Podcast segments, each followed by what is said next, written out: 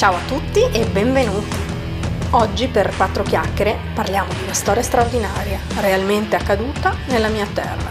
I 40 giorni di libertà che videro la nascita della Repubblica dell'Ossola durante la Seconda Guerra Mondiale. Una storia che mio fratello Uberto Gandolfi, che è uno storico e ha scritto libri sull'argomento, dice sempre che se questa storia fosse accaduta in un'altra nazione, per esempio negli Stati Uniti, ci avrebbero fatto film e serie tv e i protagonisti di questo capitolo pazzesco della storia d'Italia sarebbero ricordati. I francesi, che sono davvero nazionalisti, ancora non digeriscono la dominazione romana della Gallia. Hanno tra i loro fumetti più diffusi le storie di Asterix e di Obelix, trasportate poi in film pessimi con attori famosi, in cui si racconta che non tutta la Gallia è occupata dai romani, ma c'è un'invincibile piccola enclave circondata dai nemici che resiste strenuamente. E loro se la sono dovuta inventare. Mio fratello ha anche insegnato storia in vari licei e istituti, in tante classi diverse, quasi sempre nelle scuole del Verbano Cusio Ossola. Pochissimi alunni ricordavano, avevano studiato o sapevano che cos'era la Repubblica Partigiana dell'Ossola. Figuriamoci il resto della nazione. Quindi grazie per essere qui con noi a Stefano Scacchetti, lo scrittore del romanzo Ribelli, edizioni La Pagina di Villa d'Ossola, che mi dà l'opportunità di fare questa chiacchierata sul suo romanzo che racconta le vicende di quei giorni, intrecciando i racconti di famiglia, la storia e la fantasia. Ciao Stefano, grazie per essere qui con noi.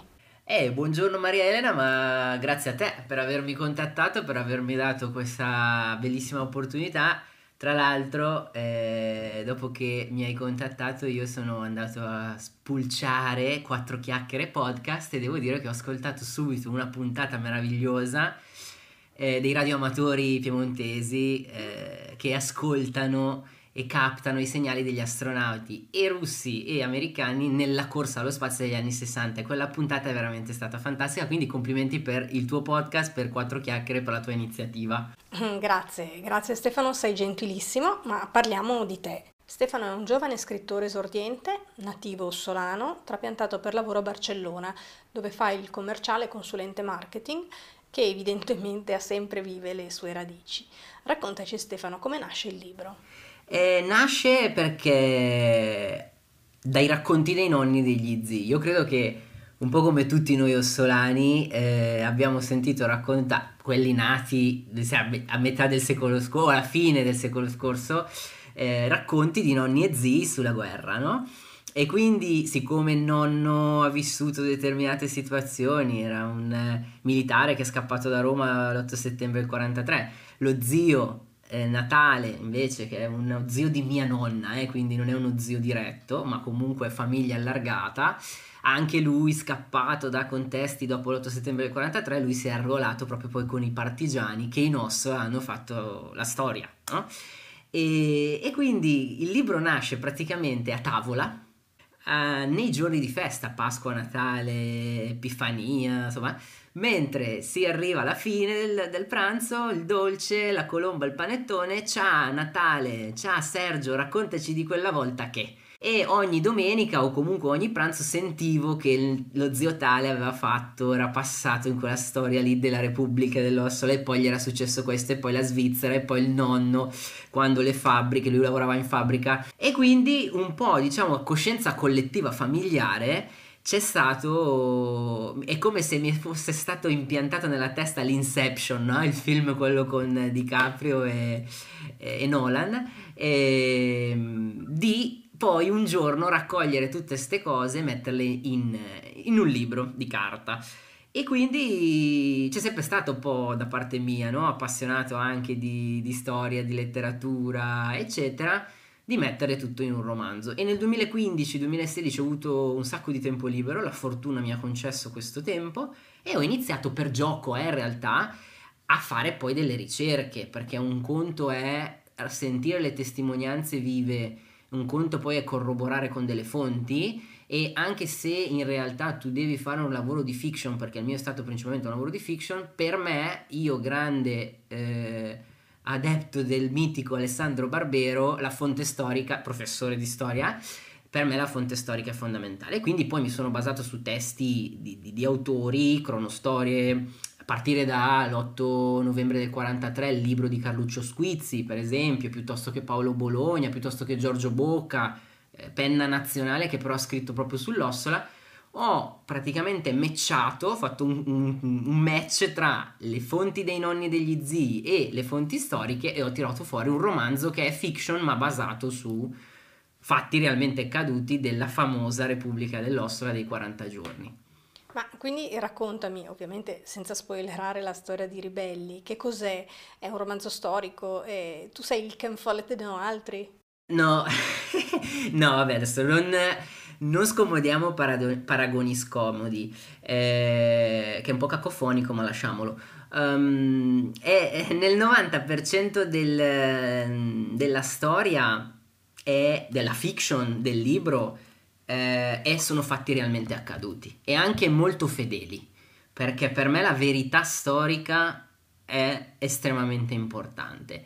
Poi però ci sono dei punti che sono estremamente romanzati perché il romanzo vuole essere intanto un modo diverso per raccontare alle future generazioni quello che veramente di straordinario è successo in Ossola. Perché l'Ossola è, se il Piemonte è la culla del, del, della resistenza e del secondo risorgimento italiano negli anni 40, 43, L'Ossola è forse uno tra i primi, c'è il Cuneese, ci sono le Langhe, ma poi c'è la Valdossola, è il primo punto, il secondo punto in Italia più importante di tutta Italia sulla resistenza. E forse dobbiamo parlare anche di tutta Europa, cioè l'Ossola viene messa sulla mappa d'Europa e del mondo grazie ai 40 giorni di libertà. Eh, però c'è tanta fiction nel romanzo. Quindi Stefano, chi sono i protagonisti di Ribelli? Io ho voluto scrivere un romanzo fiction perché voglio raccontare, ho voluto raccontare alle future generazioni anche intrattenendo. Eh, ho ho scavato da un libro che si chiama Mission Accomplished. David Stanford, se non mi sbaglio, l'autore, che è un autore inglese, un professore di Oxford inglese, non lo so, oh, facendo ri- la bellezza di vivere nel 2000, cioè negli anni di internet è che tu hai una, bacche- una biblioteca o comunque un database a portata di telefonino. E questa è una cosa che Dante Alighieri ci invidierebbe tantissimo perché lui sappiamo che tutti i passi che ha citato nella Divina Commedia se li ha studiati praticamente a memoria. Quindi tiro fuori questo libro che è scritto da un signore inglese e che parla del SOE. Il SOE e l'Italia. Il SOE era eh, l'agenzia dei servizi segreti inglesi voluta da Churchill perché si pensava che i tedeschi si potessero, principalmente, si potessero sconfiggere poi dal, dal, dall'interno con le spie, no? con dei servizi di spionaggio. Questo poi parte anche dalla resistenza polacca dopo che l'invasione del, dei nazisti avviene in Polonia, i polacchi scappano, vanno in Inghilterra, eccetera. E questo libro di questo professore documenta con fonti corroborate che il SOE, questa agenzia di servizi segreti inglesi, mandava, in, aveva già mandato in Italia all'inizio del 42 e del 43 per lo sbarco in Sicilia, eccetera, eh, degli agenti perché si infiltrassero e aiutassero la resistenza italiana o comunque dei paesi che erano occupati a eh, sabotare i nazisti proprio dall'interno. E in questo libro ci sono capitoli interi dedicati a Domodossola vengono nominati, eccetera, eccetera, dei personaggi che il generale Pattern, che è, che è canadese, in realtà passa di qua, viene arrestato, succedono delle cose. Ma i protagonisti di Ribelle intanto è l'Ossola, proprio come territorio, come background e quello che è successo a partire da settembre-ottobre del 1943. E poi, eh, oltre alla parte della famiglia di mio padre, tutta la famiglia di mio padre, eh, la, lo zio Natale, che è stato un po' un partigiano Valve, della, della brigata Valdossola di Superti, eh, mio nonno Sergio, che era un operaio delle distillerie chimiche di Villa d'Ossola, che incontrano, eh, vengono a contatto con queste due spie inglesi, che invece sono personaggi di fiction, che sono dell'agenzia dei servizi segreti, il SOE inglese, che vengono mandati qua in Ossola eh, in missione, inizialmente la classica missione che viene chiamata in gergo blind mission, cioè missione alla cieca. Andate e vedete che sa da fa no? E, però poi eh, questi due, senza fare spoiler troppo al libro, certo. eh, sia due, queste due spie che sono Angie e Colin, sia gli stessi servizi segreti e inglesi e americani che erano alleati, ma attenzione che non andavano tanto d'accordo gli inglesi e gli americani, ehm, perché gli inglesi erano profondamente anticomunisti, mentre gli americani no coio coio, l'importante è liberare e occupare. Ehm, scoprono, si rendono conto che l'ossola da un punto di vista geografico e da un punto di vista del come si stava che Piega stesse prendendo la guerra poteva essere un territorio interessante per puntini puntini perché sennò vi spoilerò troppo e e la Repubblica dell'Ossola che è stato che avviene poi praticamente un anno dopo il 43, no? In settembre del 43 l'Italia scoppia la guerra civile, Mussolini viene arrestato il 25 luglio, eccetera, eccetera. L'Italia è spezzata in due, un, esattamente un anno dopo l'Ossola si trova a essere libera. Ed è, è, vero che è stata tutta un'azione da parte delle tante brigate partigiane che si erano organizzate eh, e avevano cacciato i nazifascisti, ma in realtà lo scoprirete leggendo il libro, ci sono tante cose che, tanti elementi extra che fanno sì che avvenga questa situazione. A parte il fatto che l'Ossola proprio è un territorio endemico che fa in modo che ci accadano ste robe, sia perché ci sono le montagne, ma perché ci sono anche le fabbriche. Ma perché anche gli alleati erano molto vicini a noi e, e, e puntini di sospensione. Ma secondo te come mai è così poco conosciuta la storia della Repubblica dell'Ossola? Allora, tu, uh, questa è una domanda da un milione di dollari e forse dovremmo registrare un'altra puntata solo per rispondere a questa domanda. Quindi premessa doverosa. Eh, seconda cosa, tu hai detto una roba veramente eh, giustissima, che non so si possa dire, comunque corretta, in incipit in apertura della puntata. Se sta roba dell'ossola, i 40 giorni di libertà fossero successi in un altro contesto, in quello americano, ci avremmo già dietro creato la mitologia con i film, e Rambo, e le cose che saltano, eccetera. Eh, allora, sì, non lo dico io, lo dice mio fratello, ma io la, la, concordo completamente. No, no, ma, ma, è vero, ma è assolutamente vero e senza andare a scomodare Hollywood rimaniamo pure in Italia. Allora, la culla di tutto il partigianato è il Piemonte con le altre regioni che arrivano quarte, cioè, cioè, nel senso se ci fosse un podio sarebbe comunque occupato tutto dal Piemonte. Perché? Perché nel Cunese e nelle Langhe eh, si rifugiano molte brigate alpine che sono in fuga. Eh, e quindi da Cuneo, le Langhe si formano poi tutte le brigate partigiane più famose ma l'Ossola, che è un territorio endemico per due cose ben precise, ha le montagne che le langhe non hanno, hanno le colline, ma le, scappare in montagna, per quello si dice imboscati. Ti vai a imboscare, Giorgio Bocca lo inizia a dire nel suo libro La, eh, la guerra partigiana dal 40 al 45 e poi ci sono le fabbriche. Noi siamo un, l'Ossola è stato un incrocio tra le città dove, del nord, Milano, Genova, Torino, eh, dove c'erano i, ga, i, gappisti che facevano le, gli attentati e i partigiani, che, le leve che venivano richiamate da Salò, dalla Repubblica fascista, per andare di nuovo a combattere al fronte, che scappavano da queste chiamate e andavano in, bos- in, in montagna a imboscarsi. Quindi non esiste nessun territorio nel nord Italia forse un po' il Friuli, ma non aveva le fabbriche che abbiamo noi. E, e quindi noi siamo in assoluto, credo, una, il partigianato con mh, delle caratteristiche così particolari, non abbiamo nulla che invidiare a niente a nessuno, e tanto che i 40 giorni di libertà sono la repubblica più longeva e anche un esperimento democratico che anticipava il futuro. Perché però non ne parla nessuno? Lì è una questione anche di marketing, eh? È una questione di marketing perché? Perché se il partigianato nelle Langhe, nel Cunese ha avuto i Bocca, Giorgio Bocca, i Fenoglio, ma anche Calvino che però è lui ha scritto quando ha scritto i Sentieri di Ragno parla un po' più del territorio del, del, della Liguria, però siamo comunque al confine col Piemonte. L'Ossola non ha avuto Mm, poi così tanta, eh, tanto marketing, come se fossimo, se paragone del 2021 diremmo il content marketing, cioè quello che aiuta a comprendere le cose. E c'è una bellissima frase, sempre di Giorgio Bocca, in uno dei suoi libri dedicati all'Ossola, che si chiama Una Repubblica Partigiana, che è stata anche quella una mia fonte per scrivere il mio romanzo Ribelli, ehm, che dice l'Ossola non è né Piemonte né Lombardia, l'Ossola è sempre stata l'Ossola, è un po' un'isola a parte. E, e, quando il 25 luglio del 43 Mussolini viene messo agli arresti sul Gran Sasso, tutta Italia pensa che la guerra sia finita. Nei mesi successivi noi ci aspettiamo che, boh, basta, è finito tutto. Ma in Ossola, siccome il fascismo è sempre stata più o meno una questione più romana, o comunque delle città grandi, allora non gliene fregava niente a nessuno.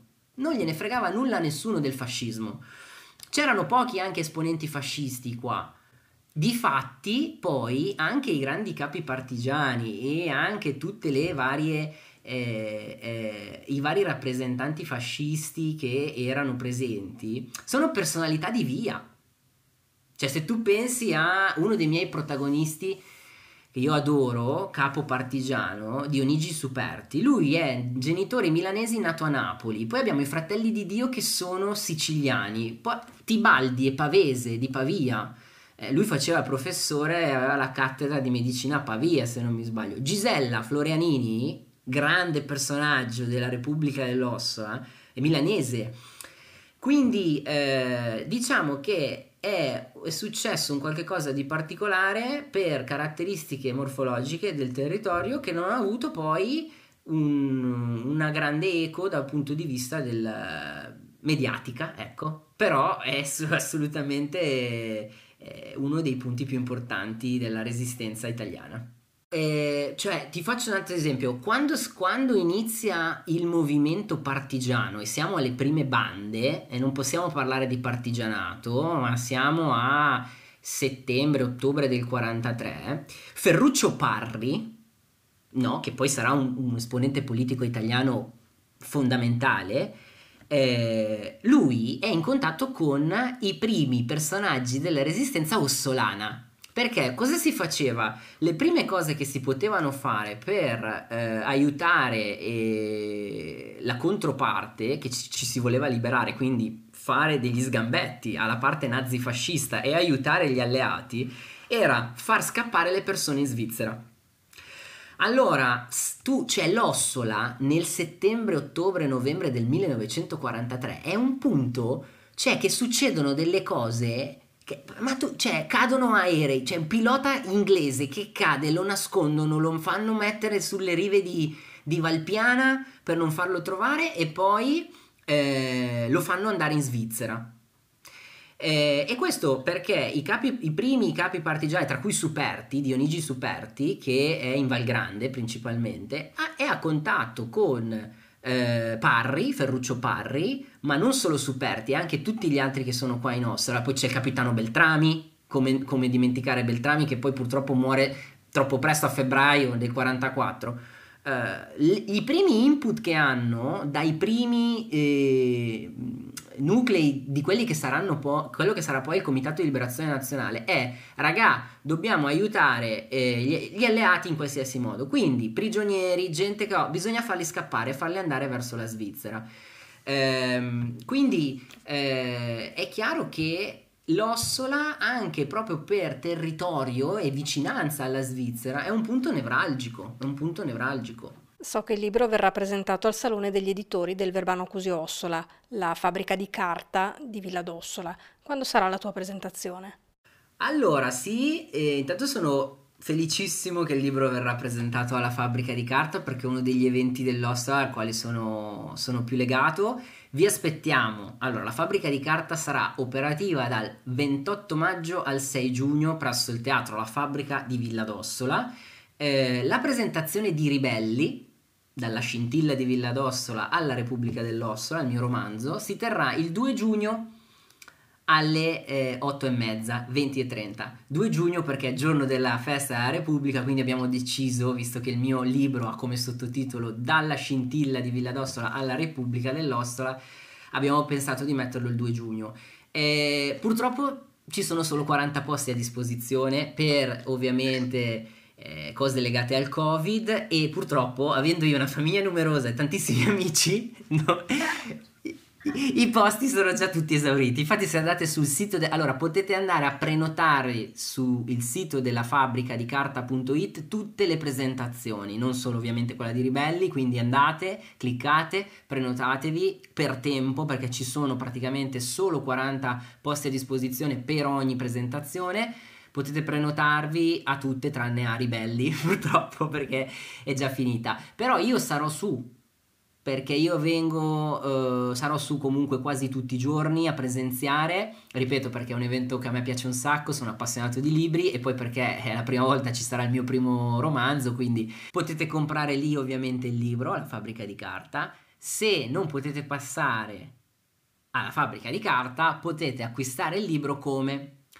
potete scrivere alla pagina libreria, la pagina edizioni, che è la mia casa editrice. E saluto e ringrazio perché hanno fatto un lavoro meraviglioso. E per acquistare il libro, se volete acquistarlo senza passare fisicamente, facciamo anche la spedizione. Quindi basta che scrivete a l'indirizzo mail che è la trattino centrale pagina chiocciolalibero.it e chiedete di ribelli oppure potete scrivere anche alla pagina libreria sulla pagina Facebook. se mi scrivete a 40 giorni liberi o su Facebook o su Instagram, io vi, vi, vi, rispondo ovviamente e vi spiego come fare per acquistare il romanzo. Grazie Stefano. Grazie a te Maria Elena, complimenti ancora per la tua bellissima iniziativa. Ci vediamo, ci vediamo alla fabbrica di carta. E grazie a tutti per essere stati con noi.